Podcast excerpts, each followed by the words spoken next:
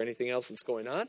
And with that, you can open in your Bibles to the book of Deuteronomy, chapter 20.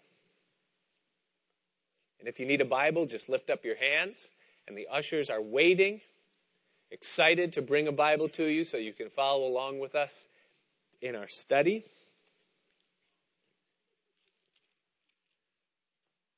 Takers on the Bibles.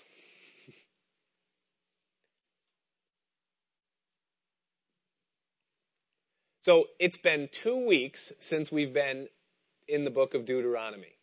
And as you recall, the book of Deuteronomy is a series of sermons given by Moses to the people of God during the last month or so of Moses' life.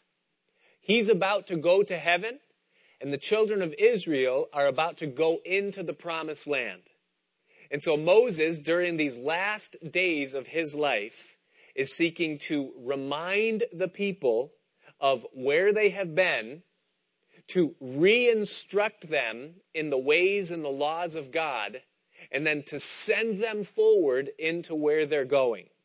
And so these studies, these chapters, this book is just that. It's Moses' farewell address as he seeks to uh, instruct the people and prepare them for their destiny. And what we have seen is that this book is filled with uh, interesting doctrine and concepts, things to learn about God, uh, civil governmental principles and precepts that would apply to the nation.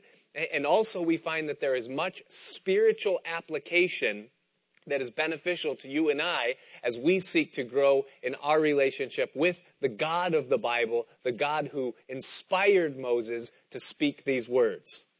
So in chapter 20, we are in the middle portion, the middle area of Moses' second sermon. And this is by far the longest of all of them uh, as he's been in this since chapter 5, and he carries a- along with it until about chapter 28 or so. So this is the long winded portion of Moses' uh, discourse and instructions to the people.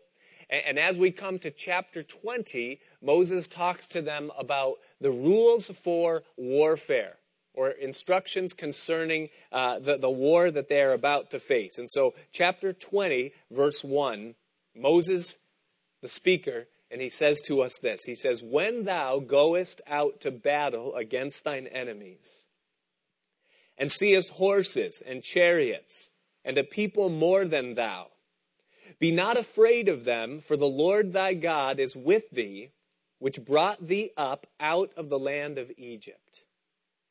And it shall be when you are come nigh unto the battle that the priest shall approach and speak unto the people and shall say unto them, Hear, O Israel, you approach this day unto battle against your enemies. Let not your hearts faint, fear not, and do not tremble, neither be ye terrified because of them. For the Lord your God is he that goeth with you to fight for you against your enemies to save you. Now, the people of God whether it be in Moses' day or in any generation and even in our own, the people of God are always going to have enemies just because we are the people of God. I was talking with a brother earlier this week who has a son who's in college. And, in one of the college classes, uh, the debate came up about the, the topic of same sex marriage. And, and this brother, this son of a you know, guy here in the church who's also a, a part of our church, he, he spoke forth and, and, he said, I believe that it's wrong. And, and as soon as he said that, you know, the, the classroom erupted. And, and, and, and people, you know, go, well, why? Why do you think it's wrong? And he said, because it's against my faith. And as soon as he said that, the classroom erupted even more. And then finally, one of the students looked over at him and he said, What is your faith? And he said, I'm a Muslim. And there was a hush. Everyone in the class, including the teacher, stopped immediately and they said, Oh, that's cool.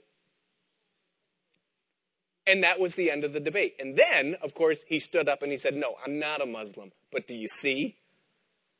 He said, Do you see what just happened there?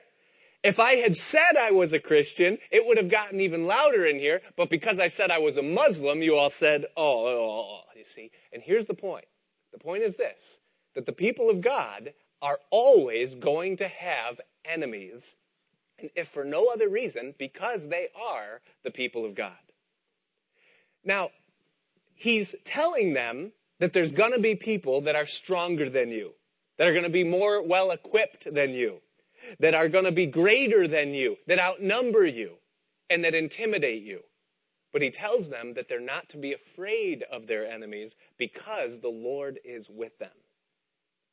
Now, to them, he's speaking as literally as it's possible to speak because they're about to go into a literal battle where they will face literal armies and they will be fighting a military conquest, you know. So, so for them, this is as literal as possible. But for you and I, we don't have a military enemy or someone who is rising up against us physically necessarily.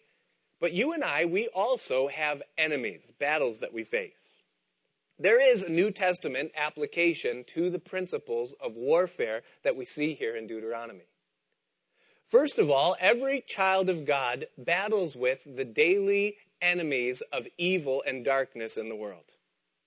We battle with the things that come against us, the temptations and the wickedness and the things that are seeking to pull us back, if you would, into the world or the thing that we came out of. And that's a constant battle. The apostle Paul in the book of Ephesians, chapter 6, uh, verses 12 and 13, the apostle Paul says this. He says, For we wrestle not against flesh and blood but against principalities, against powers, against the rulers of the darkness of this world, against spiritual wickedness in high places. So he says that our enemies, you and I individually, are not even visible things. They're things that are bigger, stronger, behind the scenes of the things that we can actually see. Those are the enemies that we face. And so he tells us, verse 13 there, wherefore take unto you the whole armor of God that you may be able to withstand in the evil day and having done all to stand. And so we are in a war and we are facing a battle and we have armor and there's a fight that each one of us fight. But there's a second context with which the Christian in New Testament terms fights a spiritual battle. It's also in terms of the commission that was given to us by our Lord. The last thing that Jesus said prior to rising or ascending into heaven was to go forth into all nations and to make disciples, teaching them whatsoever things I have commanded you, baptizing them in the name of the Father, the Son, and the Holy Ghost. And he said, I'm with you always, even to the end of the age. And the secondary context of our battle as New Testament Christians is what we've been given to do in taking territory from the enemy. The Apostle Paul wrote to Timothy, who was a young pastor, uh, you know, one of the last things that Paul wrote, and he wrote to Timothy and he said this, chapter 2, verse 3. He says, You therefore endure hardness as a good soldier of Jesus Christ. No man that warreth entangleth himself with the affairs of this life, that he may please him who hath chosen him to be a soldier. And so, in the context of what we've been called to do as Christian, is re- in reaching out to those that are lost it is in the context of this battle. Paul spoke of his own ministry and the his own call that God had placed upon his life later on in the same epistle, and he says this to Timothy in chapter 4, verse 6. He says, For I am now ready to be offered, and the time of my departure is at hand. Now, that word departure in the Greek, it means my dispatching or my discharge. And it's a military term that would be used of a soldier who is being discharged from his service. And Paul is saying, The time of my discharge is at hand. Therefore, verse 7, I have fought a good fight. I have finished my course, and I have kept the faith. Paul says, I fought the battle. I have warred. I have been in this thing. And so, this idea of warfare as it concerns us as Christians carries with it those two contexts. Number one is our daily battle against evil in our own lives, and also the territory that we take. So, there's defense and there's offense. The territory that we take. Now, the context of what Moses is writing to them and how it best fits our application is in the secondary, that is, the offensive the rules of warfare as it concerns the calling that God has given to us to take territory from the enemy. That is, the ministry, the things that we would do in service for the Lord. Now, the first thing that jumps right out at us, even in these verses that we just read, uh, concerning this ministry, this calling that we have, is that we, and here's good news, listen, is that we are fighting a battle that we cannot lose. He says, I am with you. You don't need to be afraid of what uh, uh, of defeat or being pushed back. He says, "I'm with you," and therefore you don't have to be afraid of that. And so we're fighting a battle that we can always win, and that's a great thing about serving the Lord is that you always win. However, what we discover as we read on is that there is a price to pay. Even though we always win, if you want to serve the Lord and you want your life to be fruitful, there is a price to pay. Notice reading on in verse 5. He says, And the officers shall speak unto the people, saying, What man is there that has built a new home and hath not dedicated it? Let him go and return to his house, lest he die in the battle, and another man dedicate it. And what man is he that has planted a vineyard and hath not yet eaten of it? Let him also go and return unto his house, lest he die in the battle, and another man eat of it. And what man is there that hath betrothed a wife, and hath not taken her? Let him go and return unto his house, lest he die in the battle, and another man take her. And the officers shall speak further unto the people, and they shall say, What man is there that is fearful and faint hearted? let him go and return unto his house, lest his brethren's heart faint as well as his heart. And so, for people that automatically, he says, just send them home because those people, their heart is not in it. They're not in it in the battle to fight it. And he says, those people are people that are distracted by a new home, people that are distracted by a vineyard, which would be the equivalent of a business or some venture of income. The third is someone who is betrothed a wife. And the fourth is someone who is offset by their own weaknesses. They're fearful or they're faint hearted. You see, this thing of the ministry or of serving God requires an all in mentality. You say, well, if I want to be in the ministry, if I want to serve God, does that mean I can't own a house or have a business or take a wife or have weaknesses, that, that, that the prerequisite for being in the ministry is that no, no, no, no. That's not the idea at all. In fact, I would venture to say that it's almost a requirement that you have to have those things. Because if you want to serve the Lord, but yet you don't want to have an, an attachment to what real life is, then you've got nothing to give to the people that you're seeking to serve. Because it's our trudging through this world, those of us serving the Lord, that give us something to give away as it concerns our relationship with Jesus Christ. So the idea isn't that you can't have these things. The idea is that you cannot be mastered by these things. There's always the tendency in all of us to get sucked in to the affairs and the cares of this life. Amen? It's real easy to have it happen. That, oh, that, the, the work that needs to be done on my house, or the attention that I want to give to the business, or in setting up the retirement the right way, or in focusing on the family. All these things are good things, necessary things. Or the fears and, uh, you know, shortcomings that surround us because of our weaknesses or our fearfulness or whatever. And, and what the Lord is saying, He's saying that these things cannot take precedence over what you're doing in my name. And that's such a key. It's so important. Jesus said, if any man loves house or land or wife or brothers or anything more than me, he says he is not worthy of me. That doesn't mean we're not to love those other things. It just means simply that Jesus is to be our priority, number one.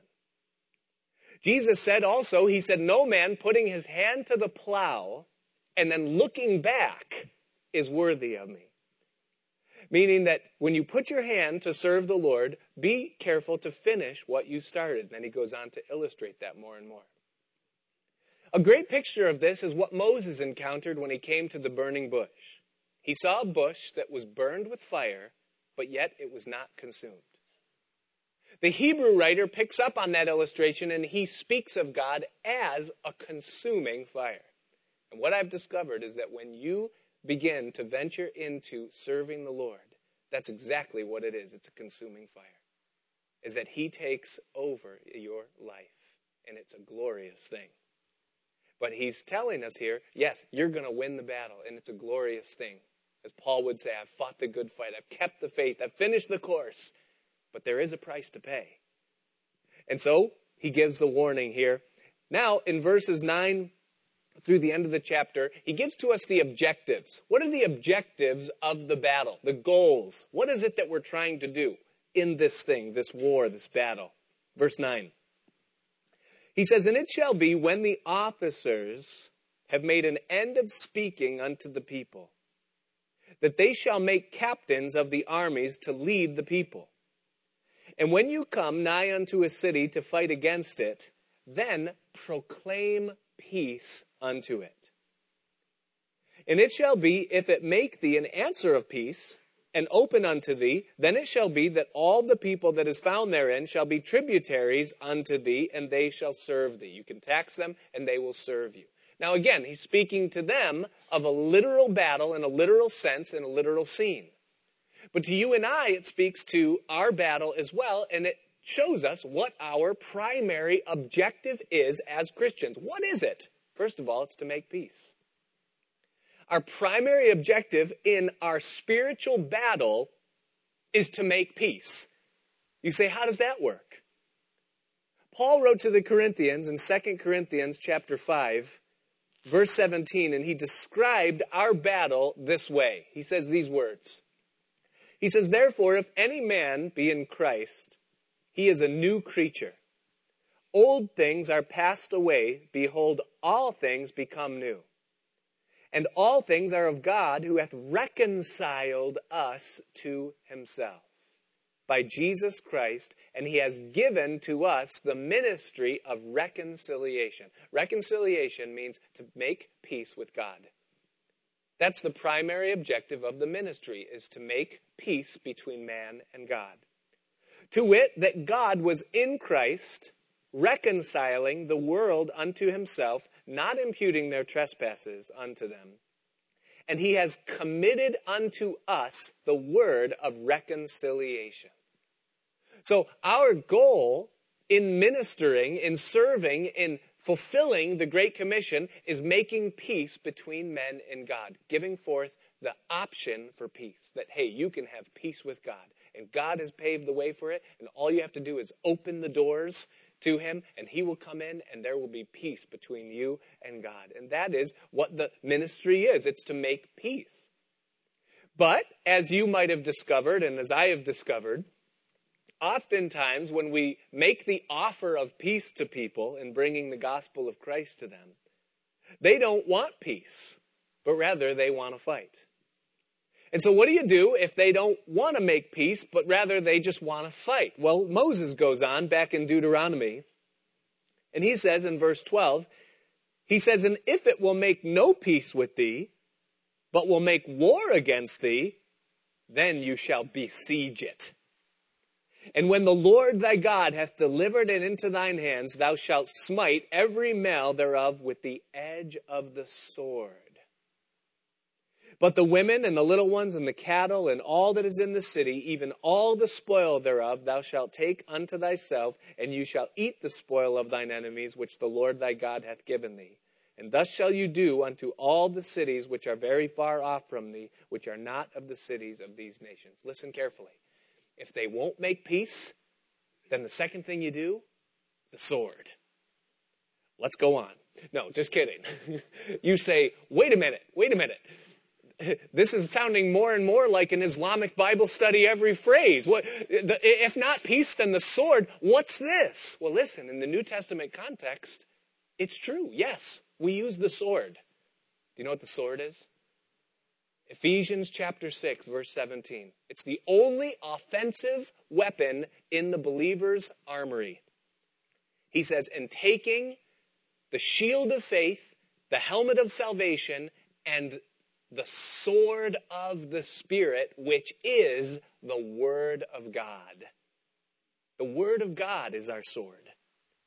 Hebrews chapter 4, verse 12, he says that for the Word of God is living and powerful and sharper than any two edged sword, dividing asunder you know, the piercing the, the, the, joints in the marrow, the bones, whatever, you know, the, the, and is a discerner of the thoughts and the intents of the heart. The Word of God is our sword. And so what do you do if you make an offer of peace to someone, you share the Lord with them and they refuse it? What do you do? You share scripture with them. You, as, as much as you can, as often as you can, you just tell them what the Bible says. You give them the sword of the Spirit.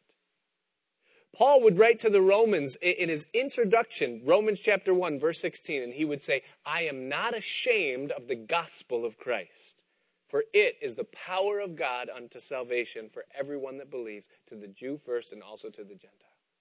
There is power in the word. And when you give the word to someone who's not saved, it sows the seed of salvation in the soil of their soul. And it might take time for that seed to germinate, to come to life. But the only thing that's going to make a difference in that person and, and in seeing them brought into that relationship with God is if you give them the Word. There's power in the Word. And so, yes, if they won't make peace, then give them the sword, the sword of the Spirit. Give them the Word of God. But there's another thing that the Word of God does. And it comes to us in our last principle here in verse, verses uh, 16 and onward. If you give them the word, if you employ the sword of the Spirit, it's also going to do something else, is that it's going to cause there to be separation. That's what swords do, right? I mean, the, the double-edged sword, which was, you know, the battle, the battle sword that the Romans would carry, it was used for hacking, for dividing. And that's what the sword also does. The sword of the Spirit divides, but it, it doesn't divide flesh, it divides light from darkness. It causes there to be separation between that which is right and that which is not. That which is light and that which is dark. Notice in verse 16. He says, But of the cities of these people, which the Lord thy God doth give thee for an inheritance, you shall save alive nothing that breatheth but you shall utterly destroy them, namely the Hittites and the Amorites and the Canaanites and the Perizzites and the Hivites and the Jebusites, as the Lord thy God hath commanded thee. That they teach you not to do after all their abominations which they have done unto their gods, so should ye sin against the Lord your God. In other words, you are to use your sword, Israel, to eliminate the influence of evil from amongst your society so that you are not influenced by it. Now, when the sword of the Spirit is employed in a city, in a town, in a culture, it also divides the light from the darkness, removing the influence of evil from among the people. You say, what do you mean? The Apostle Paul went to the city of Ephesus, and it was the longest time that he spent in any one single location. He spent three years with the Ephesians. And it tells us that he separated the disciples into the school of Tyrannus and he taught them daily and he gave to them the full counsel of the Word of God. Well, something happened when Paul did that. It, it tells us that there was a man whose name was Demetrius and that he was kind of the, the, the union boss for the idol makers there in the city of Ephesus. And he called together all the metalsmiths, all the people that made these little idols, and he said these words. He testified against himself out of his own mouth. He said, This Paul is preaching things contrary to what we do here in this city, saying that gods that are made with hands are not gods at all, and he is turning the people away, and our very craft is in danger of going out of business. You see what the Word of God does? The Word of God divides light from darkness. It exposes evil for what it is, and it wins people to the side of what's true and enduring and lasting, and it puts evil out of business. And so the Word of God is the most effective weapon, the most effective tool that you and I have as Christians in making a difference in our community and in our societies. We see it with Paul in Ephesus, and we see the picture here as Moses tells them hey, if they won't make peace, then give them the sword, and you'll obtain your objective. Give them the Word of God. And then he ends this, the section with a warning in verse 19. He says, And when you shall besiege a city a long time, in making war against it to take it. You shall not destroy the trees thereof by forcing an axe against them.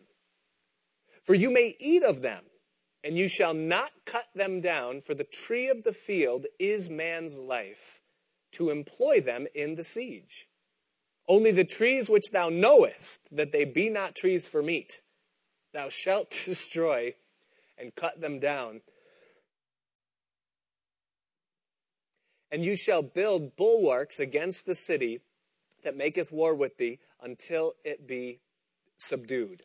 And so he gives them this thing here uh, concerning the, uh, you know, the trees that, that, that they're to cut down. He says, don't, don't cut down the trees of the field that the thing that is to be a blessing to you, that God has made to, to actually sustain you, don't cut those things down. You say, well, what does this mean? And does this have a New Testament application? It absolutely does. See, there is a danger, a tendency that Christians have is to overuse the sword and to hack to pieces something that could be a benefice. I know I've been guilty of this in my own life. Uh, of using the sword in an improper way to cut someone down and someone who might have at some point become a brother or a sister, or someone who might have even been softened to the gospel, but because of the aggressive nature with which I was axing with my sword, I caused them to be cut down to a point where they didn't want to hear the things that I had to say about the Lord anymore. And that's something that we're to be aware of as Christians. Is that we have to be careful the way that we deal with people and the way that we wield the sword. Is that you can do a lot of good with your sword, but you can also do a lot of damage. I think of Peter, who at the trial and arrest of Jesus, when the soldiers came with Judas to arrest him, it says that he drew his sword. And in a moment of zeal and passion, he just began swinging it, and it says that he cut the ear off of Malchus, the high priest's servant. And I wonder how many people since Peter have cut ears off of potential hearers because of the careless way with which they've yielded the sword in an attempt to be zealous and passionate for Jesus. And I wonder how many ears Jesus has had to put back on, like he did to Malchus, because of the overzealous nature of overzealous servants. And so it's a warning to us is, hey, these people might be your brother and sister sooner than later but be careful what you do. I think there's another thing that's worth mentioning in this is that when you are a Christian and you're in the battle, you're in the ministry, be careful not to cut down a fruitful tree. What do you mean? There are other ministries, always, that are not of the flavor that you yourself are used to. Other churches, other organizations, other denominational, uh, you know, strengths and weaknesses, things that are maybe uncomfortable or unfamiliar to you, here's the rule of thumb in how to deal with a ministry that's different than what you're used to. If it's bearing fruit, leave it alone. If it's bearing any fruit at all, don't cut it down. Don't say, oh, I don't like the way they do things over there. Or that church is messed up. Or that mission is, has their priorities wrong. Don't do that. If it's bearing any fruit at all, they might have seven diseased branches, things that are wrong that you know about, that you have proof about. If it's bearing fruit, don't cut it down. Because we're the kingdom of God. It's not just Calvary Chapel. It's not just, you know, whatever. You know, we're the kingdom of God. There are believers and there are non believers. And if another church is doing good, that's good for us. And if we're doing good, that's good for the other churches. because we're seeking to build God's kingdom, not our thing, not our flavor or our bent on things. You understand? So if a tree is bearing fruit, don't cut the tree down in the battle. Be careful how you use your sword. Don't cut down a fruitful tree. Well, he goes on in chapter 21, uh, the first nine verses, very interesting scenario that he paints for us here. Almost makes you wonder why you have to say this, Moses. But verse 1, he says, If one be found slain in the land which the Lord thy God giveth thee to possess it, lying in the field, and it be not known who hath slain him, then the elders and the judges shall come forth, and they shall measure unto the cities which are round about him that is slain.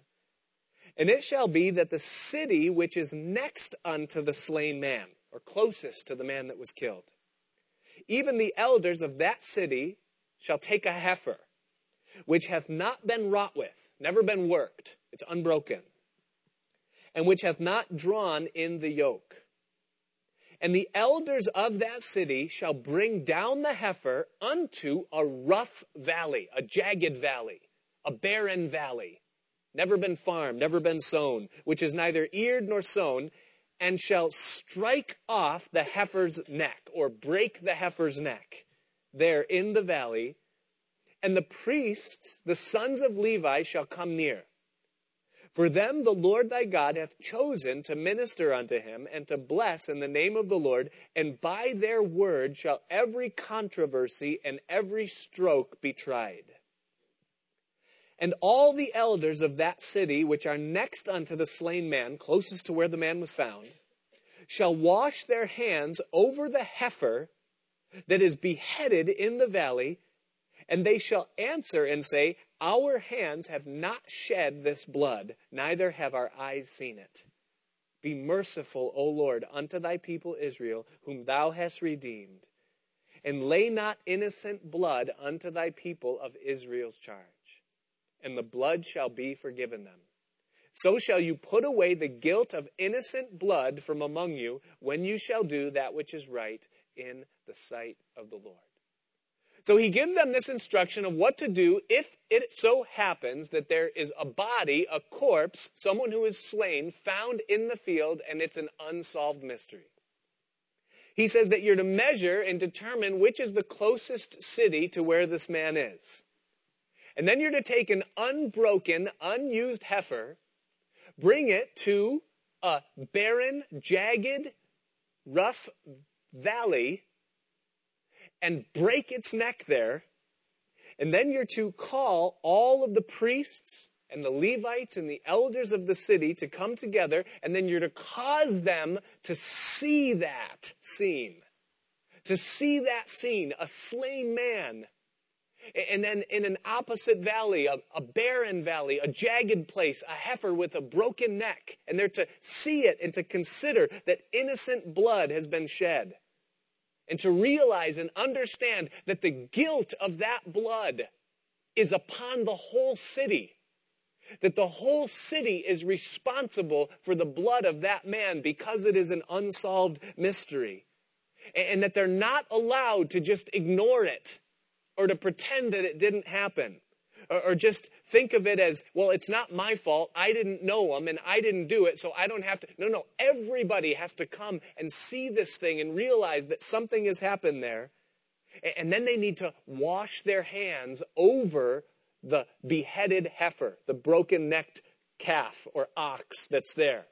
And by doing that, what they are doing is that they are owning the guilt of it, saying, yes, our city is responsible, and we don't want to bring the curse of God upon us.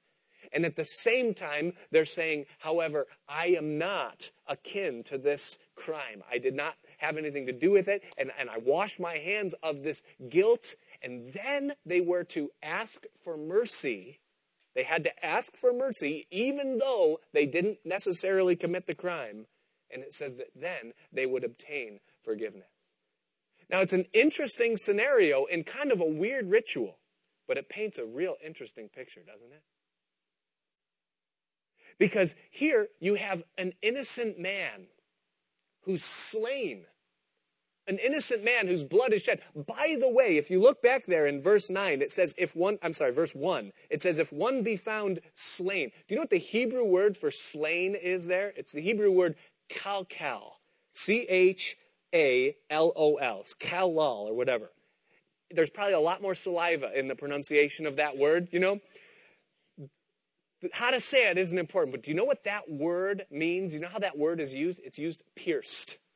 If a man is found pierced, if an innocent man is pierced outside of the city, can you imagine for a minute if you were a bird, an eagle, and you were just flying over the scene, what you would see? You would see an innocent man pierced outside the city.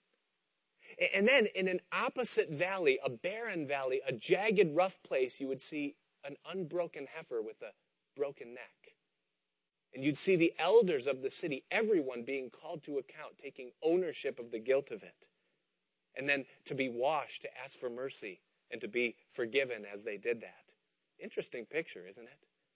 They would never understand it. But you and I, we look at him, we say, hey, that sounds familiar. It sounds familiar to another man who was innocent and pierced and slain outside the city. And another unbroken ox, if you would, a betrayer whose neck was broken in a jagged, rough valley, Al the field of blood, you know, that was there. And that the people weren't allowed to just ignore the fact that this took place, but that everyone is called to account, to take ownership of the fact that this has happened, lest the guilt of it come upon their head because they are guilty by association. And thus they must come consider, recognize what was done, and then be washed. Ask for mercy, and then be forgiven. Great picture, isn't it, of the gospel, of what Jesus Christ, the Son of God, would do, the innocent one who was slain for us. Well, you can go through that whole passage is pregnant with that picture, and you can dig it out even yet more. But he goes on in verse 10 and he says, When you go forth to war against thine enemies, and the Lord thy God hath delivered them into thine hands, and you have taken them captive, and you see among the captives a beautiful woman, and hast a desire unto her that thou wouldest have her to thy wife. Then you shall bring her home to thine house, and she shall shave her head and pare her nails. Then look again. You know, and she shall put the raiment of her captivity from off of her, and shall remain in thine house and bewail her father and her mother a full month. And after that you shall go in unto her and be her husband, and she shall be thy wife. And it shall be, if thou have no delight in her, then thou shalt let her go whither she will, but you shall not sell her at all for money. You shall not make merchandise of her, because you have humbled her. And so he gives this practical instruction. Uh, probably he didn't want to have to give this instruction, but he knew he would, and so he does. He tells them that this is the, the rule, what you're to do in that case. You're not to make a quick decision. You're not to treat this life as though it, it just belongs to you, but you're to, with dignity, weigh out your options. You're to wait 30 days. Uh, you're to go through these things and make a, make a fair decision. And, and what's the point of all this? The point is this that God cares about the captive is that these aren't just people. These aren't just faces or, or, or numbers to God, blank existences, but rather God cares even about the captive.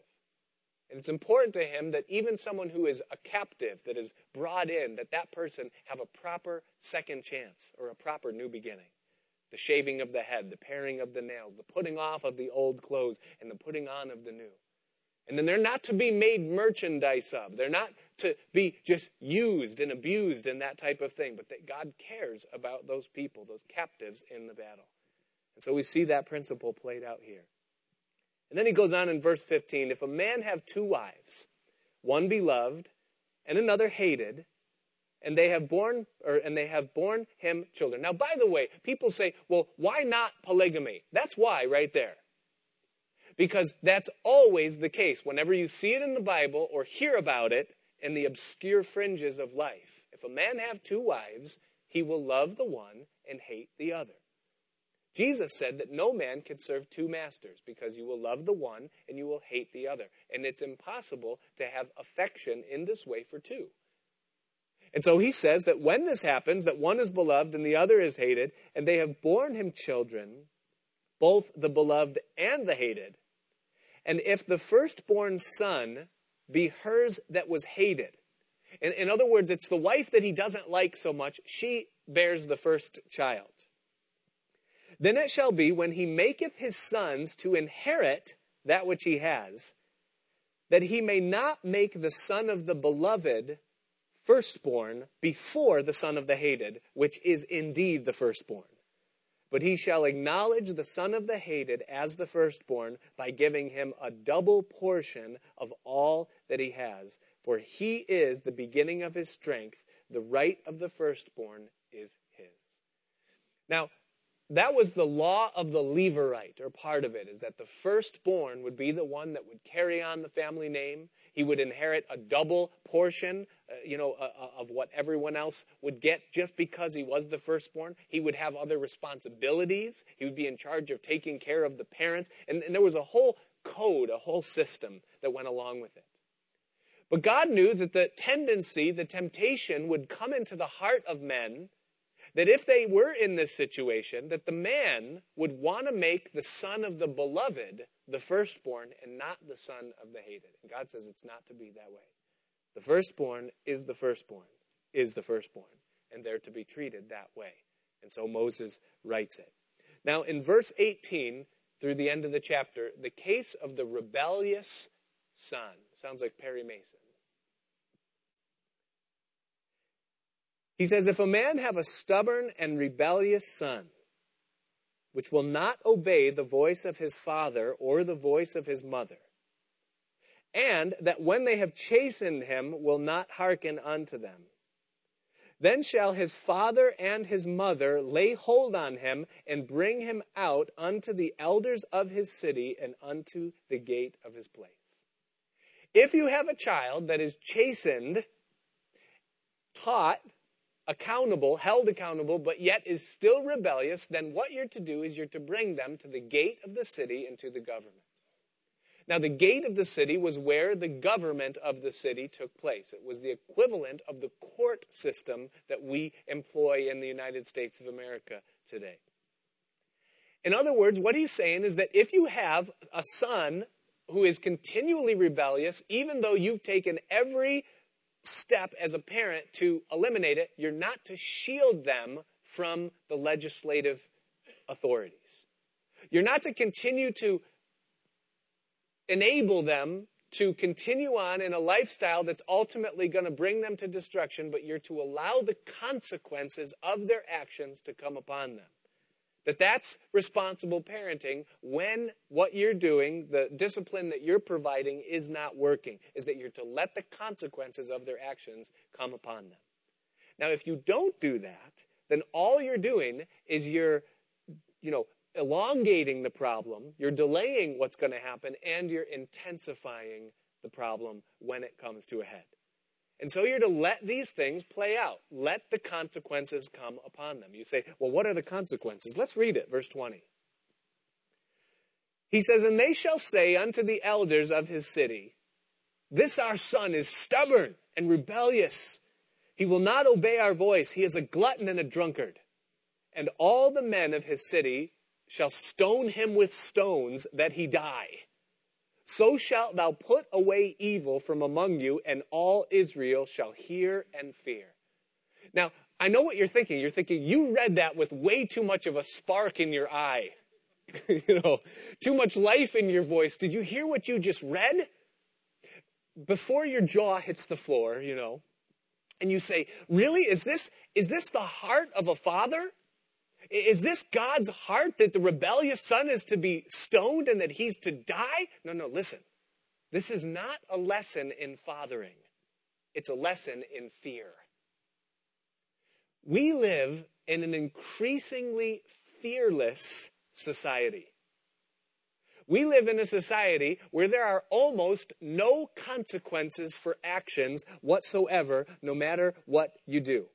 Hey, if you want to disobey your parents and you don't want to do what your parents are telling you to do, and you don't like the course of discipline that your parents respond with to that, Well, all you have to do is call CPS, and CPS will intervene and they'll stop your parents from doing the thing that they're doing and they'll provide for you a different environment apart from your parents and they have provided a way wherein children don't have to be accountable to their parents and they've put fear not in the child but in the parent of what's going to happen if they discipline their children what's going to happen. And so there's no consequences for a, a disobedient child in our day.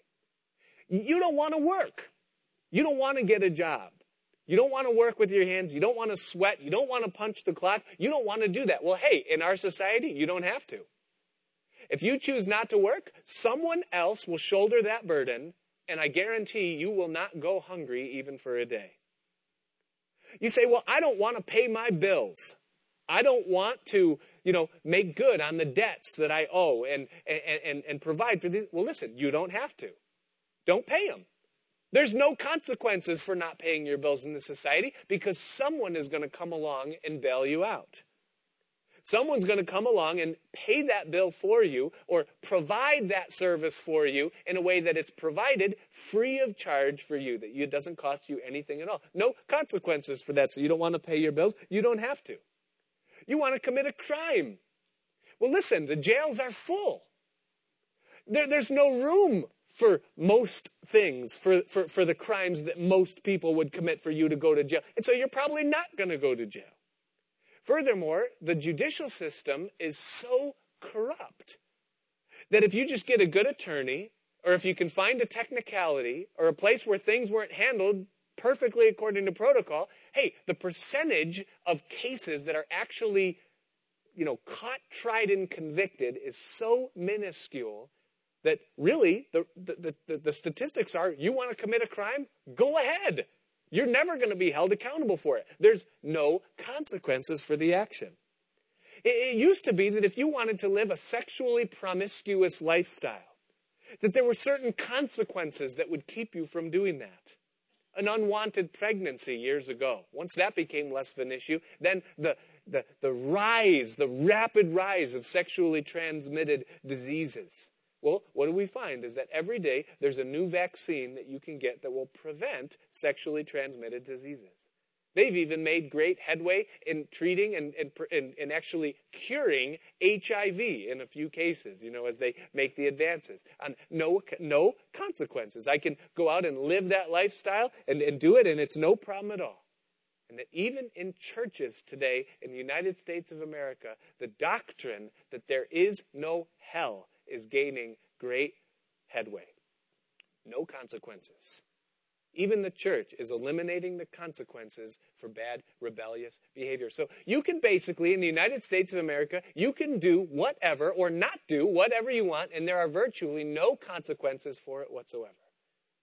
Now, what we see happening in our society and what's going on in our world today is the result of living in a society where there is no fear of any consequences whatsoever.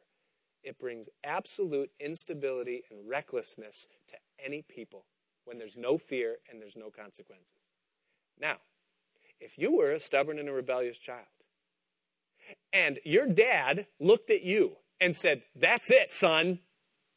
We're going to the gates of the city. And he opened up his Old Testament, his Torah to Deuteronomy, and he said, This is what we're going to do, and they're going to stone you to death. What would that do? It would provoke fear in the heart of the rebellious child, and that would produce the beginning of change. I remember my father told me growing up, he said, he, he used to tell me this. When, when we would see someone that was smoking a cigarette, you know, or something, he would say to me, he would say, Son, I smoked cigarettes for 10 years. He said, I smoked cigarettes for 10 years. He said, I was addicted to cigarettes. And he said, one morning, he said, I woke up coughing and I couldn't stop coughing. And I coughed until I coughed up blood. And he said, that was the last time I ever smoked a cigarette. I never smoked another cigarette after that day, even to this very day. Why? There was fear because of consequences to the actions that were happening. It also produced fruit because I never smoked a cigarette hearing that story. You know, I smoked some other things I shouldn't have, you know, but, but never cigarettes, you know. because of that story and, and, and because, you know, I knew the power of that addiction. You know, I've seen that and, and, and I saw it all growing up as, as we have, you know, we do. But you see what fear does? Fear is a good thing. Fear is not unhealthy. Fear is healthy. Fear is holy. And so God here is saying, this is how you're going to get through to them is when there's some fear. When there are some real consequences that are actually going to cost something, you're going to get through to that rebellious person. You say, well, wait a minute. You know, what, what gives you the authority to say that this is not a lesson on fathering? Because he's telling you how to raise a rebellious son. This is clear. How can you say that that's not God's heart when, when God says that you're to stone him? Isn't this the law? Are you excusing away what God said, Pastor Nick, that, that, that, that they're not supposed to actually do this? I mean, this is the law. You can't do that, can you? Well, I don't think it's an accident what it says in verses 22 and 23. Notice. He says, And if a man have committed a sin worthy of death, and he be to be put to death, and you hang him on a tree, his body shall not remain all night upon the tree, but you shall in any wise bury him that day. For he that is hanged is accursed of God, that thy land be not defiled, which the Lord thy God giveth thee for an inheritance. Now, the Apostle Paul himself tells us what this verse means. We have the interpretation of this verse as clear as it can come in the New Testament book of Galatians, chapter 3, verse 13. Paul the Apostle tells us this. He says, Christ has redeemed us from the curse of the law, being made a curse for us. For it is written, Cursed is everyone that hangeth on tree. That he isn't speaking here concerning the generic hanging of someone upon a tree, but he's speaking of what God would accomplish in Christ. No, I'm not excusing away what God said, what God told Moses to do. I'm not making an excuse for the law. You see, there's no record anywhere in Hebrew history or Jewish history of anyone ever stoning a child to death because of their rebellion.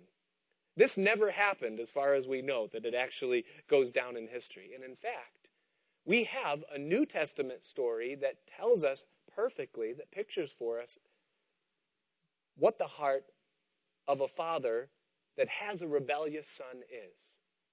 Jesus told the story. And listen, it wasn't a parable. Whenever it's parable, the Bible says Jesus spoke a parable. Here, he says there was a certain man. And he said his son came to him and he said, Divide unto me the inheritance. I'm tired of your rules. I'm tired of the restrictions, the boundaries that you've placed. I'm going out and living my own life. And so the father divided the portion of his goods to his son, and his son went, and it says that he wasted it all with riotous living. He went out and just spent all the money that he had living a licentious lifestyle. And when he ran out of money, he had to go find work at a pig farm. And after working there for some time, it says that he came to his senses. And he realized that, hey, even the servants in my father's house are eating better than I'm eating. I wish I could eat the slop that I'm giving to these pigs. They're eating better than me. And so he said, This is what I'm going to do. I'm going to humble myself and I'm going to go back to my father's house. Maybe he'll receive me. Maybe he'll bring me to the elders of the city and they'll stone me with stones. Either way, it's better than what I've got here. And so he packs up, he goes back. He doesn't even have shoes, we find out as he comes, because the father gives him his own. And he comes to the place and he says that his father saw him coming a great way off. We get the idea that he was looking for him that he was hoping. That every day there was a longing in the heart of this father that his son would come home. And when he saw him there afar off, it says that the father was overjoyed when he saw his son, and it says that he girded up his robe and that he ran to meet him. It's the only time in the Bible that the father is pictured running. And he's running to the returning, repentant sinner. And when he came to him with tears in his eyes, with joy in his heart, he embraces his son. It says that he put his robe on him, the robe that was being worn by the father. He gave it to his son. And then he embraced him. And not only did he bring him back into his home, but he killed the fatted calf and he made a celebration because the lost son had returned home.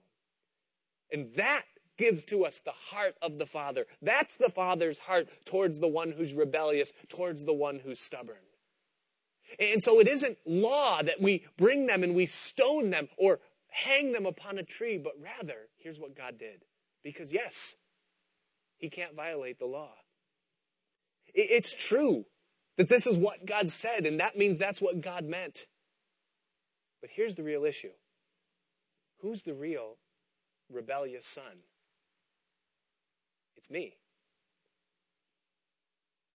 It's you. We all, the prophet says, like sheep have gone astray. We've all turned aside. The Bible says that there is none righteous, no, not one. That the poison of vipers is under our tongues, that our feet are swift to shed blood. That we've all sinned and come short of the glory of God. And every one of us is the rebellious son. And you know what? Under law, every one of us deserves to die. But God didn't want that. so here's what God did He sent His only Son his obedient son. Two times in the New Testament, the Father speaks and says, This is my son.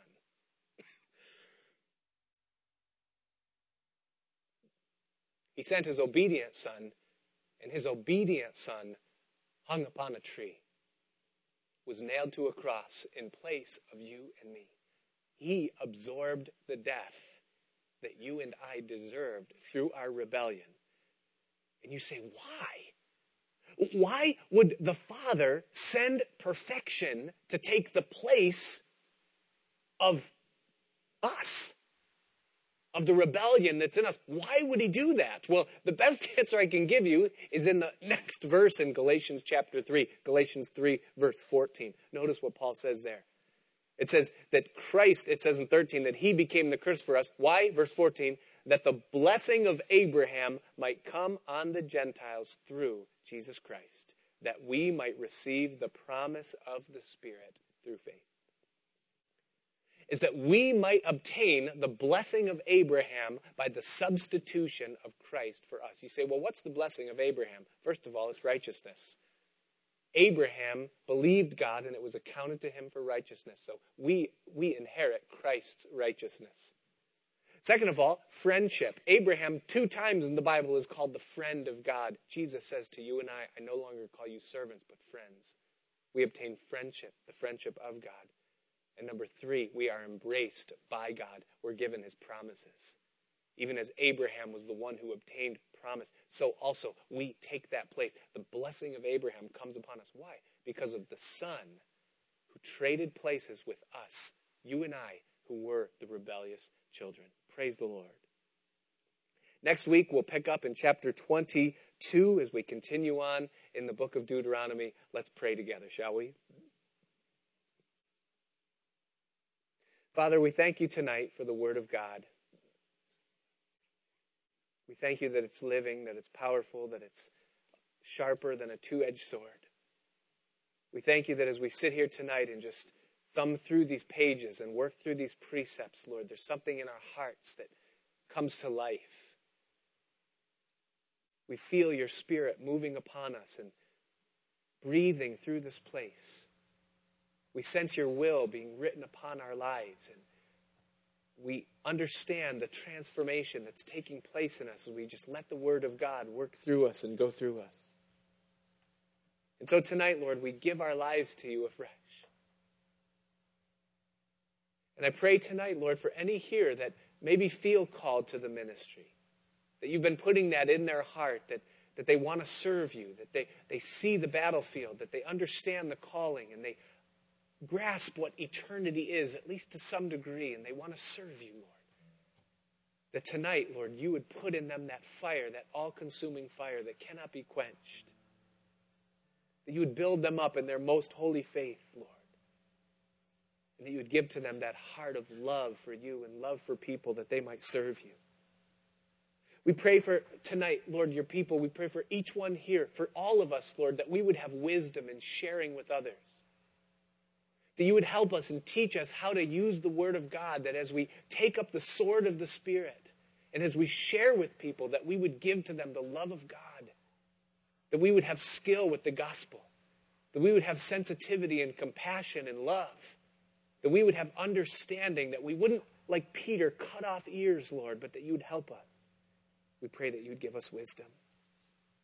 We pray tonight, Lord, that you would give us an appreciation for the cross that as we see pictured over and over again throughout these pages the cross of Jesus Christ, the man who was pierced, the one who was hung upon a tree, who is accursed of God for us, how we pray tonight, Lord, that you would give us appreciation and that you would receive our thanksgiving, Lord, as we just say, Thank you. Thank you for what you've done for us, Lord. Father, I pray tonight that you would pour a blessing out upon your people, that you would bless them, Lord that your presence would be so rich and so real in their life. That as they open up their Bibles and read morning by morning and night by night, Lord, that you would meet with them. That, Father, as they walk through their days, they would sense your presence leading, guiding, building them up, feeding them, Lord. That you would increase their wisdom and their knowledge of you. That you would increase their love, Lord that you'd be with them in their circumstances and their families and the things that they're doing, and that you would just pour out such a blessing upon your people. And I pray that tonight, Lord, they would leave so full, so full of your love, so full of your peace, so aware of your presence, and that you would be our Lord. We thank you so much for what you're doing in our lives. We pray that you would continue, and we thank you in Jesus' name. Amen. Let's all stand.